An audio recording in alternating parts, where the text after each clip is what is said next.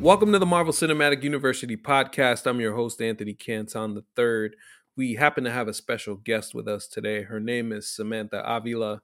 She is an art director. She's done some work in the MCU, Spider Man No Way Home. You may have heard of that movie, uh, Guardians of the Galaxy, Galaxy Holiday Special.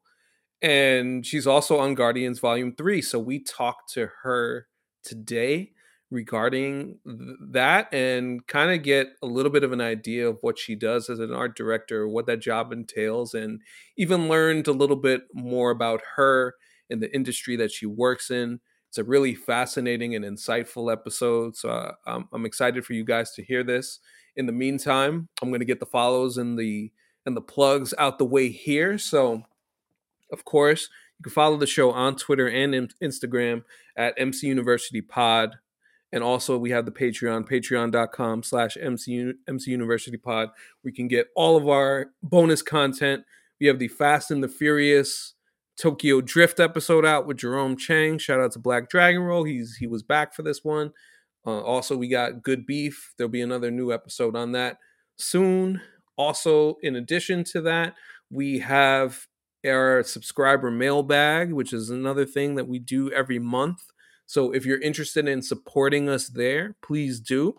And uh, we are grateful for everybody who who also supports us as well. So and also one last thing with the podcast, please five star, five star, five star review the show. Uh, get those reviews up, and the same subscribe on the YouTube channel and check us out at MC University Pod and uh, yeah, we will try and make this a visual medium as well. So in the meantime, uh, enjoy the show, listen, and uh, yeah, here's Samantha Avila on MCU art directing and more. What's up, everybody? It's Anthony Canton the third. This is Marvel Cinematic University. I'm joined by a special guest today. She is an art director and she's done some couple a couple of things in the Marvel Cinematic Universe that we're gonna get to. Her name is Samantha Avila. Samantha, welcome to the program. How are you doing today? Hi, Anthony. Good. How are you? I'm good. I'm good. I'm so happy to be talking to you today. And there's so many things that we can get into about your your job and what it entails and and how how all of that works because it's very fascinating. We don't normally everybody wants to talk to the actors and the directors and get into all of th- those things and plot points and spoilers when it comes to things in the MCU, but often it's also the people behind the scenes who put the stuff together, like yourself. So, my first question to you is in terms of your interest, what, what when did you know that you wanted to be an artist? Because there's usually that that feeling of this is my interest. I really like it. But when did you know that this was going to be the thing that you wanted to do? Oh, well, as an artist, I think there's many forms of artistry, and storytelling is one of those. I have loved stories my entire life. And early on, I was awestruck with books and films that could transport me to all these new and wondrous places and really engage my imagination. I have a big imagination. I don't think I knew it at the time, but when I was younger, I was always trying to set the scene for a story I was trying to tell, or I was creating fan art. Fan art. Um, I was a real nerd growing up. I did things like made my own costumes, going to midnight screenings for films like the OG Lord of the Rings. Um, hey. I made my own stop motion animations or short films. Uh, and I would paint my own Harry Potter fan art. Oh, wow. Uh, but yeah, it's was really, I'm sure it's buried there on the internet somewhere. um, one defining moment, though, for me was when I was in middle school and our art teacher just happened to put on a behind the scenes video that was one hour of the making of Jurassic Park. And I always loved Jurassic Park growing up, but until I saw that, I had not realized the amount of people that it took and that there was a whole team of artisans that just made dinosaurs. Um, I could have easily been a creature designer in this industry. I was even thinking about it before art direction. So when I was young, I never saw myself as an artist. Uh, in high school, I played around with the idea of being a cinematographer or writing, but I hadn't quite found my niche yet. All I knew was I loved visualizing a scene and how the details in that scene could subconsciously affect the emotions of the audience. I was not truly interested in the art department until I took a production design course in college. I never was interested before because I thought I don't know how to draw um, or build things, so I can't do that. Um, but at the encouragement of another film arts professor, once I took the production design class that she encouraged me to take, I finally found that path I wanted to pursue full time. I read about all these other designers who had come before and all the skills that they had. So anything I didn't have, like architectural drawing or scenic painting, I sought those out at the college for professors who were teaching those classes. That was kind of my nutshell version of my of what got me into wanting to be an artist finally. Mm, that's wonderful. It's it's one of those things where the actualization, the realization that you get into that that space that you know what you want to do. And often so many people have a lot of struggles with that and of course it's normal. It's a part of life where you don't necessarily know what you want to do. I think it's just such a common struggle. So you always got to keep finding your way and do stuff if you like really love something. It normally uh brings rings true and shines out. So, one of the most interesting things when it comes to the fandom in the MCU is how does that work when you actually work for the MCU? Because you always hear about Kevin Feige having the snipers out and and got to be in trouble of leaking stuff. People have leaked stuff online before with the the watermark on and have gotten in huge trouble. Seen that many times. What has it been like for you uh, working for Marvel Studios with as much detail as you can you can say. As I'm allowed to say. Um, I am a big fan of working with Marvel. I love working with Marvel. I had, as an outsider and a filmmaker, I'd been watching all the Marvel films. And so when Avengers Endgame came out, I thought, well, that's it. I missed the boat to be part of this franchise. Um, boy, was I wrong. um, so when I got the call to join the MCU on Spider-Man No Way, ha- no Way Home, honestly did feel like coming into a family. So there were people who had been working with Marvel for years in as directors in production, props, special effects, construction. So they were extremely welcoming to us first time newbies. And I found it as equally exciting to come in as a fan and then get to deconstruct timelines with the people who had been developing this universe long before we even came on board. Um, I would say the big difference for me in working for Marvel is that there's the, the big difference of, of everything else is that there's a greater scope of world building and storytelling going on than I've ever experienced how these characters or these sets overlap in other films, stories, comics. Uh, thankfully, there's a creative Marvel team who mm-hmm. we were able to look to, and they would steer us to or away from an idea because they might know mm-hmm. something we don't and that we're not told, thankfully. Um, I would say NDAs and things like that, which are non disclosure agreements and something that helps that we always sign um, on every film help keep the secrets. Uh, so all those things, like you said, watermark scripts, yes, we get those. Uh, watermarked illustrations, we have to work with that. Sometimes code names, and I do think that secrecy at Marvel is paramount, more so than other projects, because I'm personally a champion of no spoilers. So I'm in full support of wanting to protect that narrative. I think it's important to preserve the heart of a story. So when you, as an audience member, are experiencing it for the first time, you get to go on this emotional journey with these characters. And it's so cathartic. And I have to say, watching the fan reactions of the Spider Man No Way Home, when people are in the theater, and I don't want to spoil anything, but there's a moment where I saw people jumping out of their seats and screaming and clapping and crying. And why would you want to spoil that? Yeah. No, you're absolutely right about that. And in, a, in addition to that, because you you mentioned notes from the studios, like where to go and stuff like that.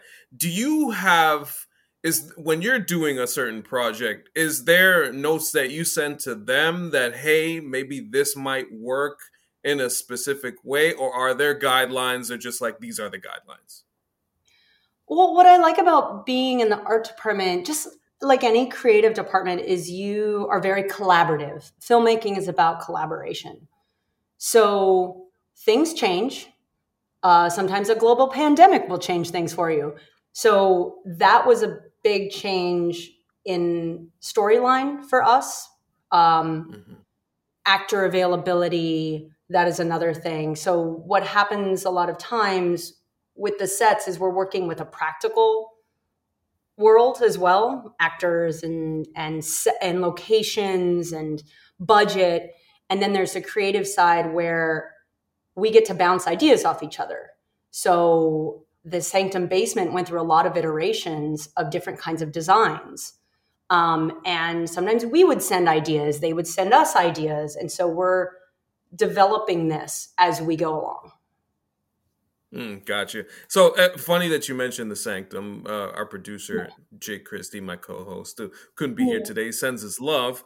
But he he asked in the case of the Sanctum in No Way Home or in Knowhere in Guardians of the Galaxy Holiday Special, mm-hmm. how do you approach giving new life to a place that audiences have seen in a previous film? Mm, yeah, I I would say it comes down to the story. So with the Sanctum, something that uh, Charles Woods, who was the designer on Doctor Strange 1, and he's done some of the Avengers films, a lot of Marvel films, actually, if you look him up. Brilliant designer. When we were consulting with him, just because he had done this before, and the Sanctum foyer specifically, something he told us was to think of the Sanctum as a living being. And that's actually something that comes from the comics. It can change itself, it's a little sentient. So we don't have to worry too much about every single point of geography lining up with previous films. Um, the foyer, specifically in No Way Home, not much of a spoiler because in the beginning, uh, there was a catastrophe happen when a portal was left open, and so it got covered with snow. Um, but something we had been developing was realizing that there's a lot of questions that come up, like what happened to the hole in the staircase when the Hulk fell through. And so we're telling the story saying, well, enough time has passed that they've repaired it. But then we had to fantasize, well, how do you get down to the basement? We've never been to the basement before. So that all comes from the script and the story. Doctor Strange walking with Peter, going to the basement. How do we get there? So things like that, where we had to make a map to inform the length of our stairwell for instance, to get to the mm. basement. Um, and the basement itself was incredibly fun. Like that was a new that was a new set entirely than we've seen in any of the other films. Um, and it was a new place we could breathe life into. And our director John Watts had this comical reference from The Simpsons. Uh, there was an episode where they tour Mr. Burns' grand mansion, and they finally get to the basement, and they're severely underwhelmed. Um, so we got to ask questions like, what do Strange and Wong do on their spare time when they're not fighting the big bad? Who does the laundry? What repairs were made to modernize the basement and when? How many Sorcerer Supremes have lived there over the years and what remnants did they leave behind? So we get to tell this this whole story using what we know about the previous sets that have been in the previous films and the comics. Honestly, if you really want to take a deep dive and you look yeah. and we did this look at the history of the sanctum. There is a basement in a comic out there um, and there's all these other places you know and doctor strange 2 hadn't come out and they got to explore that even more and we didn't know about that. So you know that's the that's one aspect and one set we worked with. And then in Knowhere i love Knowhere um, If everybody can get their timeline right. So the last time we had seen Knowhere in a Infinity War, yes, Than- Thanos had um, destroyed the planet last time we were there. So our Knowhere in the holiday special that you saw, and not big spoiler because it's in the trailer, uh, when we are going to see it again in Volume Three, uh, was a brand new build. But I was personally religious about poring over all the details from Guardians 1, from Infinity War, um, and that loading dock. And I discovered a ton of elements and details I had never noticed before from all those designs that helped me inform my decisions on this new set. Um, and aesthetically, there was a few other references I might not mention, but that really mm-hmm. helped us as an art department start to nail down what that look was. Because it doesn't just come automatically just because someone's done it before. You have to you have to get in to the mindset of the design and the aesthetic and be able to expand upon that. Mm, it's very fascinating stuff because when as you're mentioning all of this, I think of the question of when you begin a process, like you're doing Guardians of the Galaxy holiday special. Yeah. What is that process when it starts? Yeah, you mentioned the collaborative effort. You're doing these. You're doing the stuff, the due diligence as as far as looking at maybe former comic panels, former movies, and stuff like that. So how does that come together with you and your team? And because I think of something like the the holiday lights uh, in Knowhere. It was just so wonderful. It was I, I felt it was November and I was already in full Christmas mode as I watched it. So if you could tell me like how that process works because some people may feel like oh well it's you know it's a little bit too detailed but no this is this is like really interesting because it's all a part of making the magic. Yes. And that's our lives. Like our lives in the art department are about the details that sometimes you will never notice or see, but it sets it's again, it sets the scene. It's what I want to do my whole life. Um so um I would say to, to to back up to the question of like the process. So just to to uh, give you kind of lay of the land, as art directors, we're hired by the production designer, who's the head of the art department. And they've already developed concept illustrations, research, sometimes sketches for what they want the set to look like by the time we're hired. So, for instance, on um, No Way Home, there's multiple art directors. On Guardians, there were multiple art directors. And the total number of the sets in the film are split up between all of us. So, um, our our designer on No Way Home, Darren Gilford, and supervising art director Dave Scott told me when I started that I would be given the Sanctum Foyer, the Sanctum Basement, and Statue of Liberty sets, which included the scaffolding, the head, the shield. I also got Lola's house too, which I loved.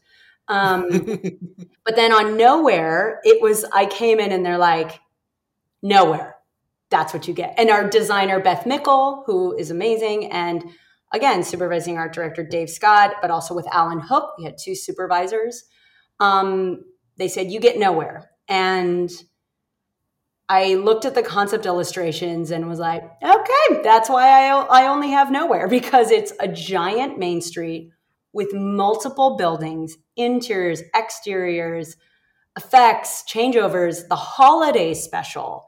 So speaking to that, that was a, a whole new nugget that I've I've only experienced once before on Westworld when we had to do a Super Bowl commercial Mm. So we were going to shoot the holiday special sometime um, throughout the shoot of Guardians 3, and that was a whole other schedule.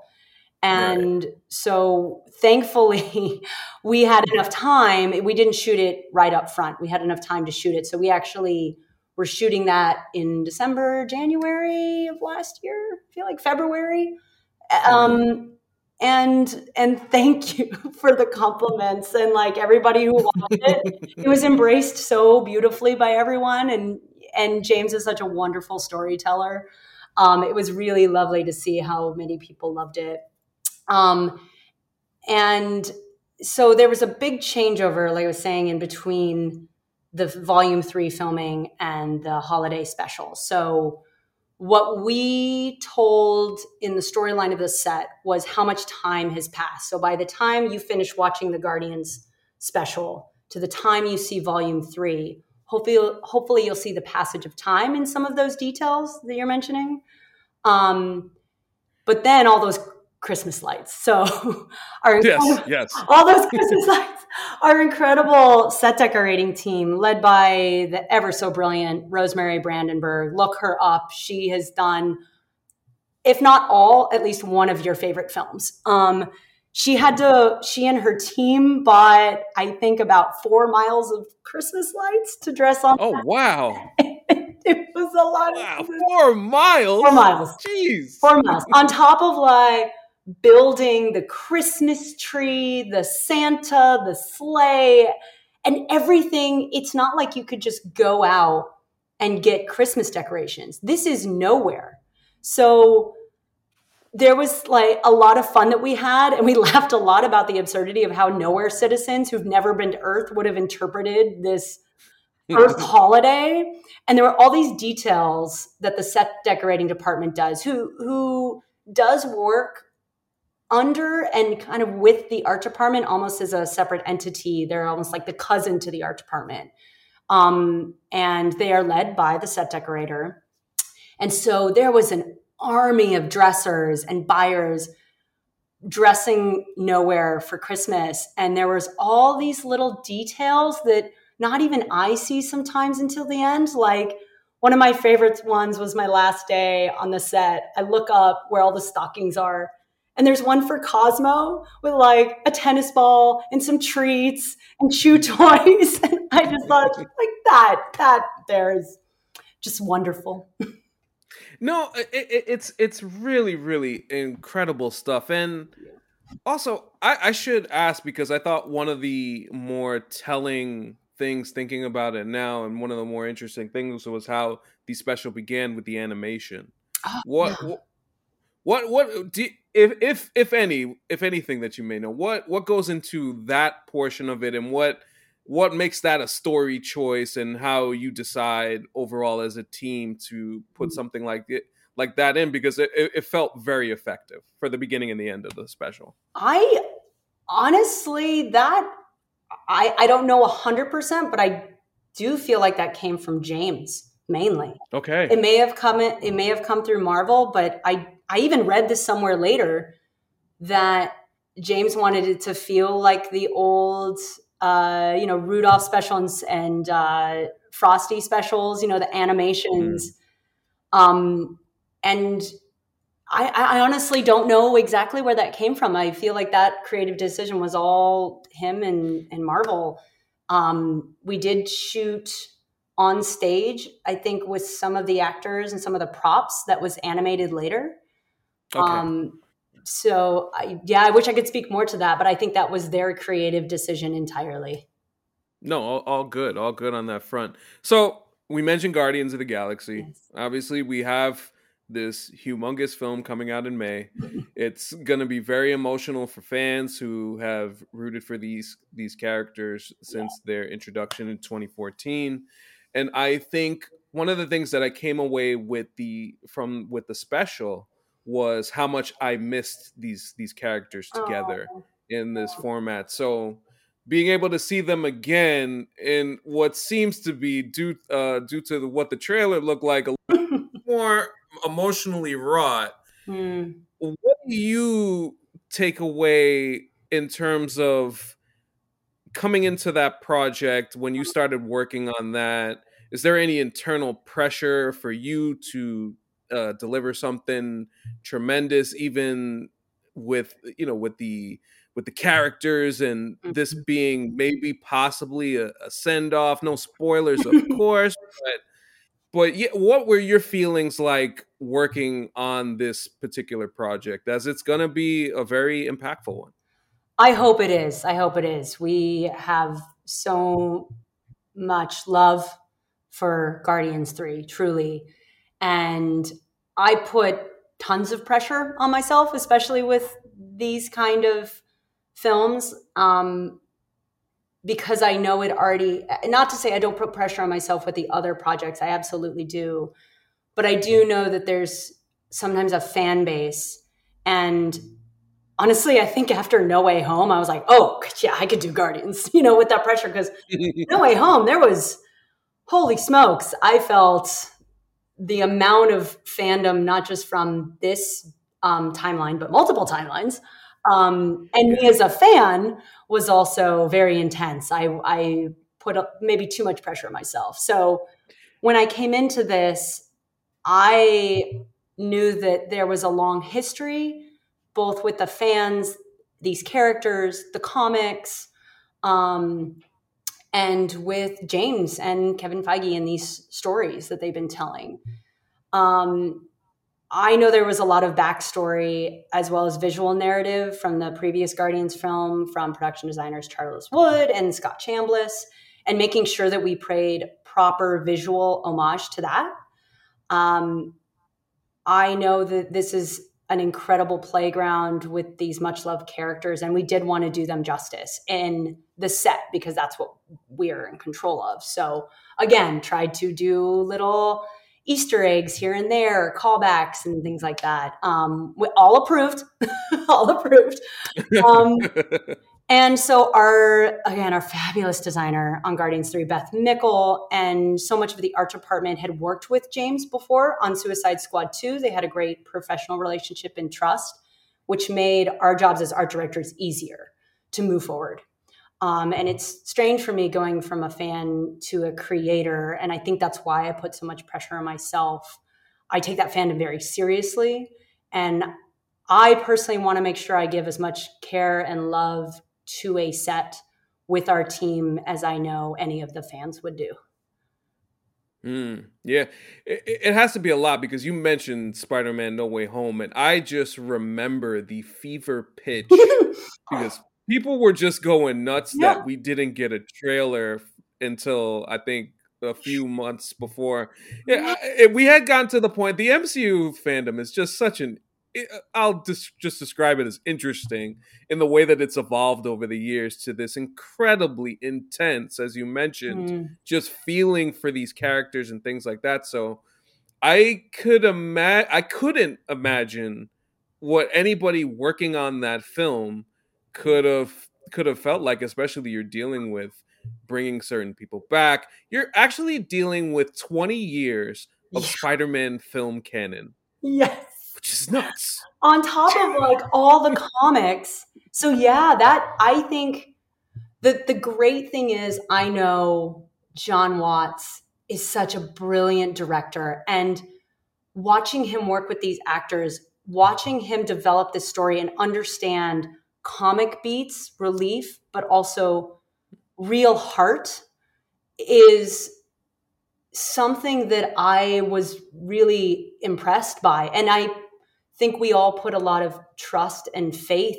not just in John, who's brilliant uh, storyteller, but Amy Pascal and Kevin Feige and all these creatives who have been behind the scenes, like developing these characters. And I think in terms of what you're saying with the Marvel base, what I love is seeing how these stories and these characters, just like me as a kid growing up watching Spider Man and being a nerdy, geeky, not good at athletics kid, Spider Man gave me hope.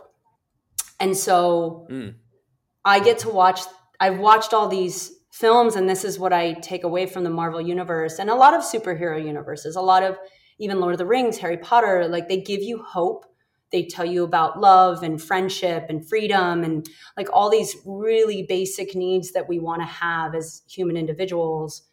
And so stepping into this universe with whatever i can do with the set whether that's subconscious emotionally for you you're watching it and there's a color there's something in the background that makes you feel a certain way. Like that's what i love about our version of the storytelling is to give you that hopeful feeling. Oh man that's that's incredibly wonderful. So uh, in in in terms of because you've not only done movies you've done tv as well. You mentioned mm. westworld. Mm. I was curious, are there any specific differences in doing TV and movies? Mm. Do you mm. find it more, is there more difficulty? Is there just something, a, a, certain intricacy that's a little bit different? What, what, what, do you, what do you think about that? Um, I know that everybody has a different opinion on this, but for me, it's really the pace and the budget. So t- okay. typically, but not always, films are coordinated around uh, one storyline and it's going to be a few hours worth of storytelling all shot at once uh, backed by a studio with the intention again, this has changed in recent years, but with theatrical distribution. Now it's a lot of streaming, but mainly when you're mm-hmm. doing a film, you're thinking of it okay, this little thing that I'm seeing that's uh, six inches tall is going to be 40 feet tall. Um, and this can lend itself, this idea and all these concepts of like bigger.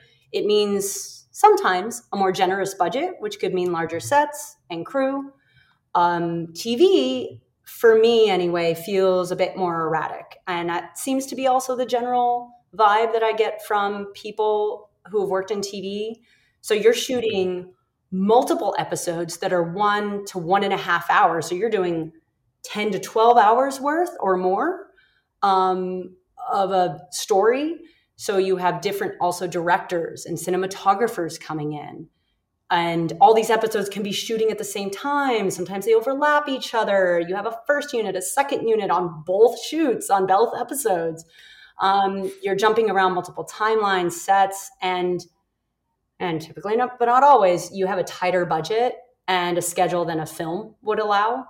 Um, mm-hmm. The interesting thing in the last, I would say, 10 years is watching TV take on a high concept, high budget uh, persona than we than I what I grew up with. So, film or TV shows like Westworld, Stranger Things. Um, I just started watching The Last of Us. Same here. yeah, I was thinking of that. um, so good.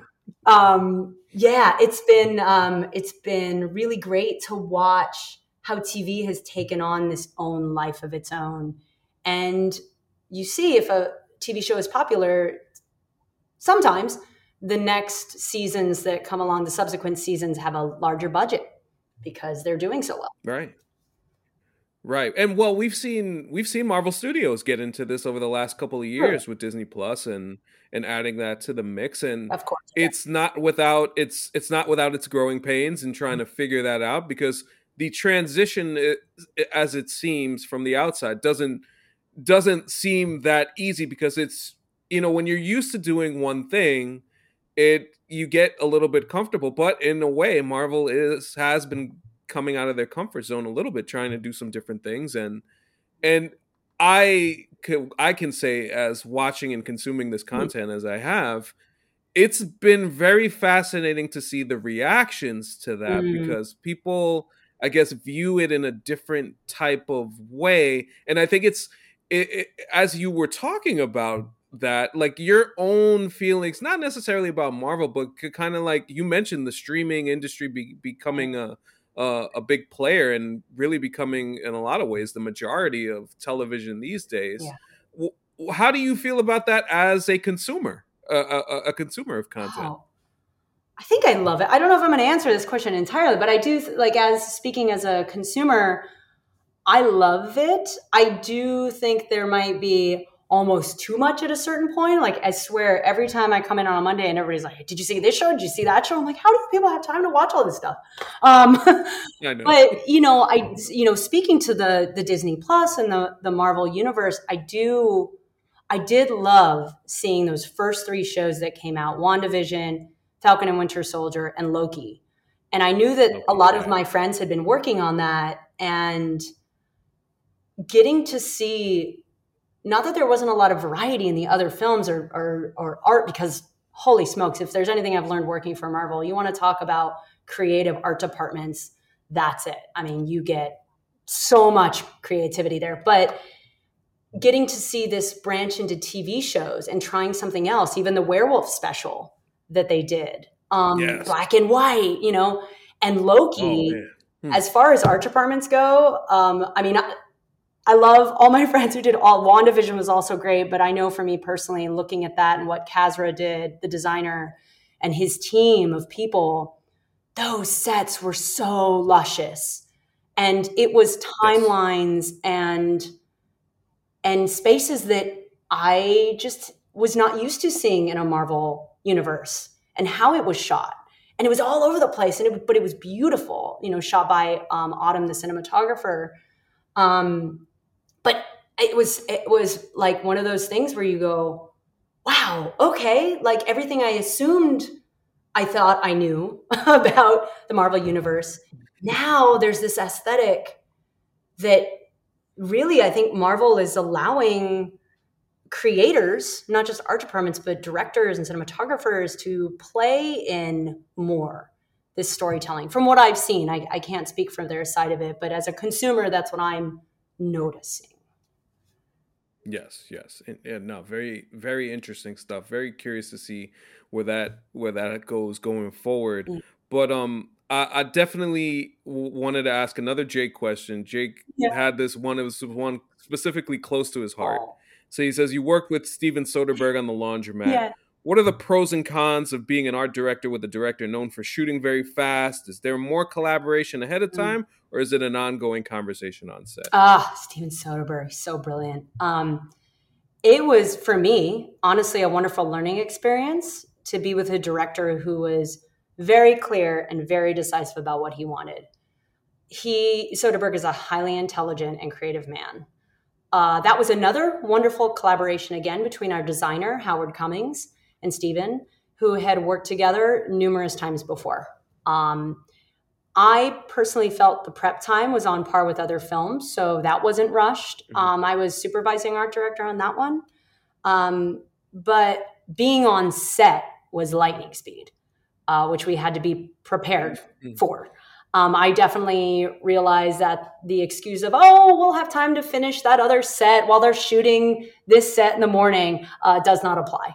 So I wouldn't call it a, a con. It's just an awareness that made me be more equipped to prepare myself in the future. So never put off tomorrow what you can get done today. Um, always communicate with your team in case something needs to change. Um, and you are prepared to make that change. But I would say I loved the opportunity working with Soderbergh and uh, Howard Cummings, our designer, on that. No, awesome, awesome stuff. And I know for I know for me, when it comes to a particular question, because uh, I, I, I tend to ask a lot of whenever I talk to people, whether it's you or even a director in the past or or stuff like that, people who are in the industry trying to figure out their way. What is some advice that you would give to somebody who's trying to get in in this industry? Because I can imagine it's not always easy in certain aspects trying to deal with just kind of like uh, the bureaucracy uh, uh, of things at times, but but just generally, if there was any advice that you could give to somebody trying to get into your line of work, uh, what would you right. tell them? In in art direction or in just in film in general? I, I guess you could say both, since you've been you've been heavily involved in in big uh, big monster movies. Love my monster movies. Um, so, in terms of general filmmaking, I think it's taken me a while to narrow down what those what these elements are that make someone successful. I maybe and not just in film, but in life. And I've heard these terms used over and over again, so I'll repeat them here, which is resilience, persistence, education, communication, and respect. Um, and so, elaborating on that a bit, for me, persistence and resilience means you keep going when it gets tough, and it will get tough.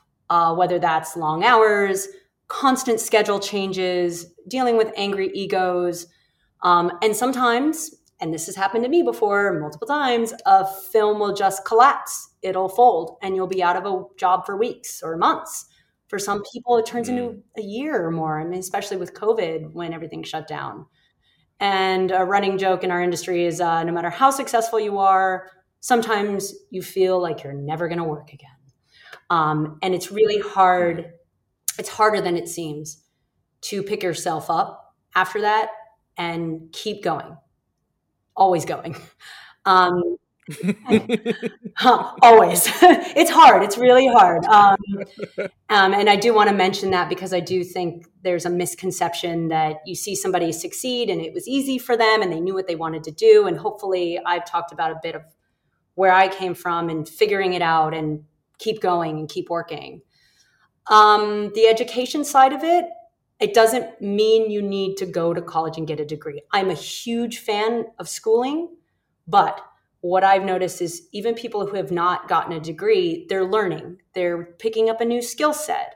they found a mentor to learn from um, or they've been reading or watching youtube videos and interviews and that is learning as well and it's constant learning right now i'm spending uh, because i'm unemployed at the moment i'm spending some time learning new photoshop skills. I wanted to learn unreal um, which is a, a, gaming program but that's being used in the industry a lot now. So it's th- that's the kind of education i'm talking about because it will always make you um, job worthy that's not the right term but um hireable. You know you'll have skill sets right. that you're developing um, and that doesn't mean it always has to be new and flashy. Sketching drawing painting comes in handy for me sometimes just as often as it does 3d modeling um, and then communication for me as an art director this is also very important because um, i'm like a lot of my day beyond making budgets and or uh, sometimes working with budgets and schedules and calendars is I'm going around and I'm sharing that information and I'm figuring out how to say it and who to say it to at the right time. And that's just my my job that I wouldn't say that's the same for somebody who for instance is an illustrator. They have a different way of communicating. Um, but beyond that, the industry in general, find contacts it is not always about who you know, but that's a part of it. So reach out to anyone you can get your hands on. Uh, you may not always hear back, but one person can make all the difference. For me, I moved to LA. This is the second half of the art department storyline. Oh no, please, yeah, please. Do, please when I um, when I moved out to LA, my my production design professor, I had shown that I had a serious interest in this. And one of the designers who had also gone to UT Austin was Michael Corenblith, who had designed Apollo 13 and The Grinch and The Alamo. Um, and he came to do a talk for um, my professor, John Blood, his students. And Michael and John had told Michael that I was thinking of going to LA. And Michael said, Well, if you move out, when you move out, here's my email. Shoot me an email. First person I emailed and when I got to LA, on top of, I don't even know, a hundred other letters, emails, some people I heard back from, some people I didn't. But Michael was one of the people who said, Great, I have a theater project in two weeks. I don't know if I can pay you. I might be able to pay you something, but do you want to join? And I was like, absolutely. You know, and and if you see that door open, sometimes you have to learn when to walk through it and it's about it's about then actually the other thing i would say is timing which you can't control but i do believe in some kind of force out there that if you show all of these other things and you've shown your commitment to something and you are reaching out to all these people the timing will work like you'll get that magic spark you just have to keep believing yeah I, I couldn't agree with you more i think because that what you just said is kind of universal mm-hmm. in in a lot of things. Yeah. Um, the who you know part is is very important too to a degree. You have to be mindful of that, and I, and I think the other thing that you said that kind of will go under the radar, and in a lot of ways is kind of lost in today's society. But respect. Oh gosh, I, think respect yes. is yes. Respect is is is number one. I think in order to get to where you want or need to go, you always have to be mindful that it's not just about yes. you. Yes. And if you keep your if your intentions remain pure and your intentions remain that you want to do good work not just for yourself but for the people around you, then that energy usually leads to good things. And that part of sticking with it and resilience and persistence um, is so true. It is so true in so many walks of life that um, no, nah, that's a that's an incredibly incredibly insightful answer. And I will say the the final thing that I will ask yeah. you, and it this is kind of to all of the stuff that you've worked on in the mm. industry. Mm. You may not have necessarily have a favorite or something that you're most proud of. So I'll kind of change the question mm. and be like, in your experience overall working through everything, what do you feel like you've learned about yourself during that oh, time? Oh, wow. Um, over over everything I've done, what have I learned about myself? Uh, I think the thing I I'm a I'm a very introspective person, so yeah. I, I I love asking people about like themselves and how do they feel about what they've yeah. experienced. And you've experienced, experienced a lot. I honestly, it sounds so cliche, but I'm like, the more I learn, the more I realize how little I know.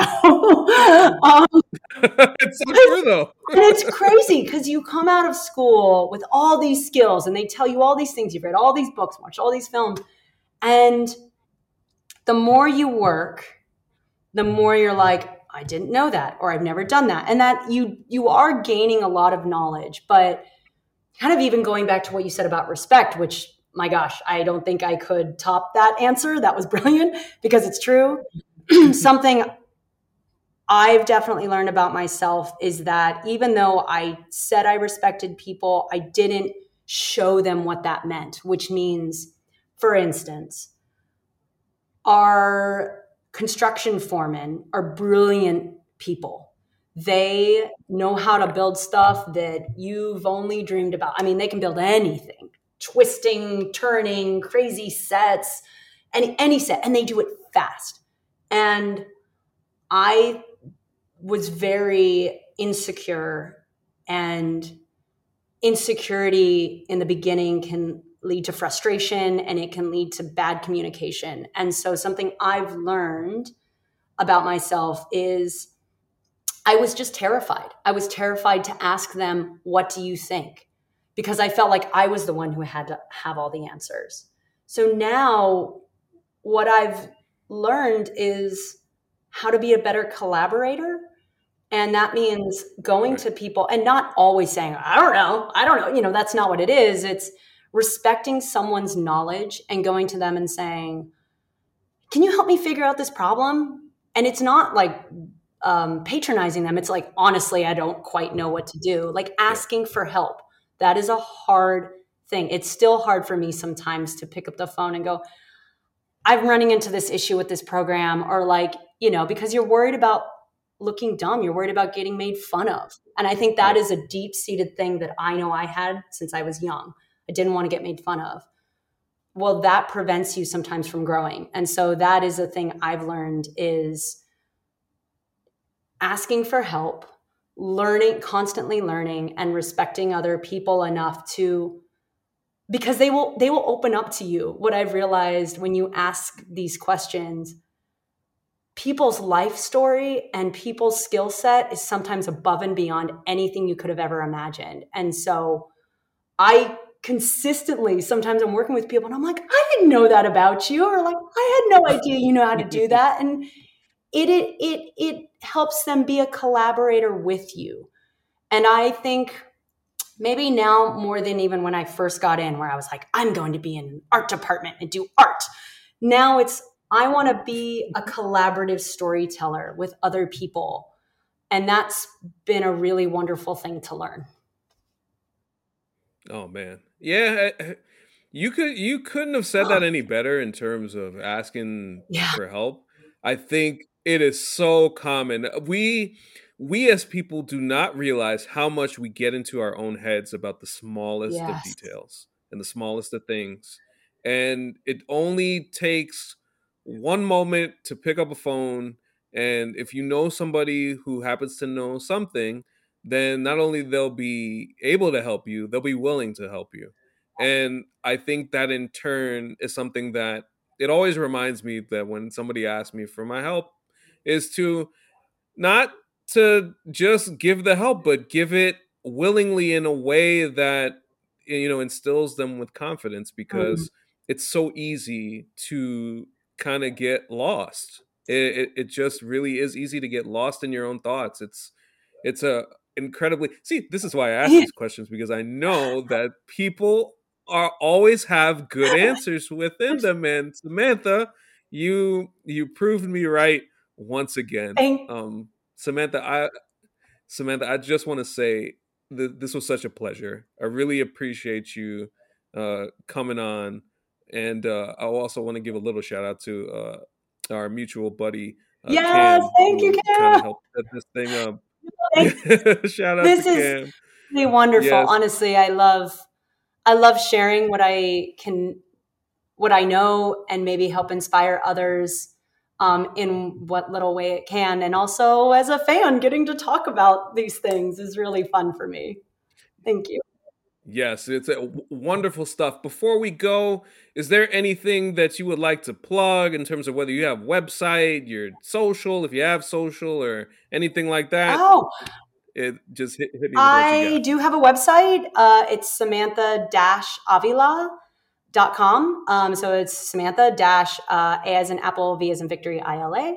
Uh, dot com and I would just love to plug Guardians of the Galaxy Volume Three.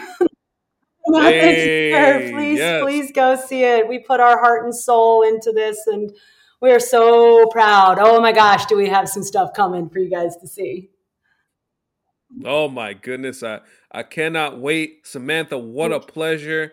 Uh, my name is Anthony Canton III. You guys know the follows. You guys know where to find us, and we will talk to you next time.